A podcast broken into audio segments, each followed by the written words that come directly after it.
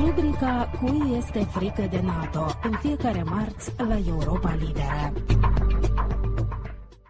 Manevre militare care implică 2700 de soldați din Statele Unite, Marea Britanie, Franța și Polonia au început în Georgia, țară aliată cu NATO, și asupra căreia Rusia exercită o presiune permanentă prin ocuparea a două regiuni separatiste, Abhazia și Osetia de Sud. Începute ieri, manevrele intitulate Noble Partner vor dura până pe 18 septembrie. Relațiile Georgiei cu NATO au rămas blocate din vara anului 2008, când la summitul NATO ținut la București, cei 28 de membri de atunci ai alianței au decis să-i ofere Georgiei promisiunea că va deveni membru al alianței.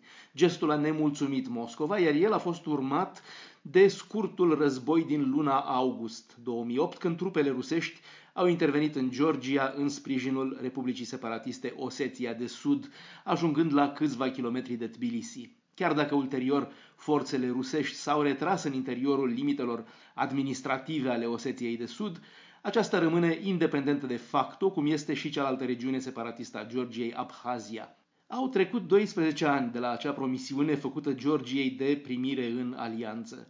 În principiu, Carta NATO nu permite ca alianța să primească un membru care are părți din teritoriu ocupate. E o buclă logică, așadar, în promisiunea făcută Georgiei, pentru că ar trebui ca NATO să intervină preventiv înainte de a primi un membru ca Georgia, deoarece odată primite există obligația de a interveni militar. S-a intrat într-o buclă diplomatică din care nu se poate ieși prin retorică simplă.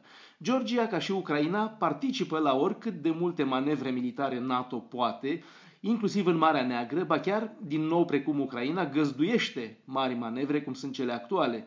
Cu toate astea, spre deosebire de Ucraina, Georgia nu și-a înscris obiectivul aderării la NATO în Constituție, cum a făcut-o Ucraina. Astfel, Georgia este cel mai mare contribuitor non-NATO în cadrul forțelor din Afganistan. Cu aproape 900 de militari desfășurați pe teren, Georgia are chiar în acest moment mai mulți militari în Afganistan decât România, cu 730, și vine imediat după Statele Unite, Marea Britanie, Germania și Italia.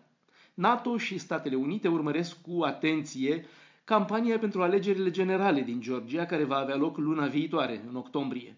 Într-o neașteptată întorsătură, partidele de opoziție din Georgia au declarat un candidat comun pentru postul de prim-ministru și acela este Mihail Saakashvili, fostul președinte fugit din țară și aflat actualmente în Ucraina. Saakashvili a acceptat numirea, ceea ce înseamnă că dacă ar deveni prim-ministru, se va închide o buclă revenindu-se la configurația din 2008, când Saakashvili era președinte, NATO i-a promis Georgiei că va deveni membru, iar Rusia lui Putin a ocupat parte din teritoriu. Pentru moment însă, ministra justiției Tea Tsulukiani a spus doar că dacă Saakashvili revine în țară, el va fi arestat și judecat.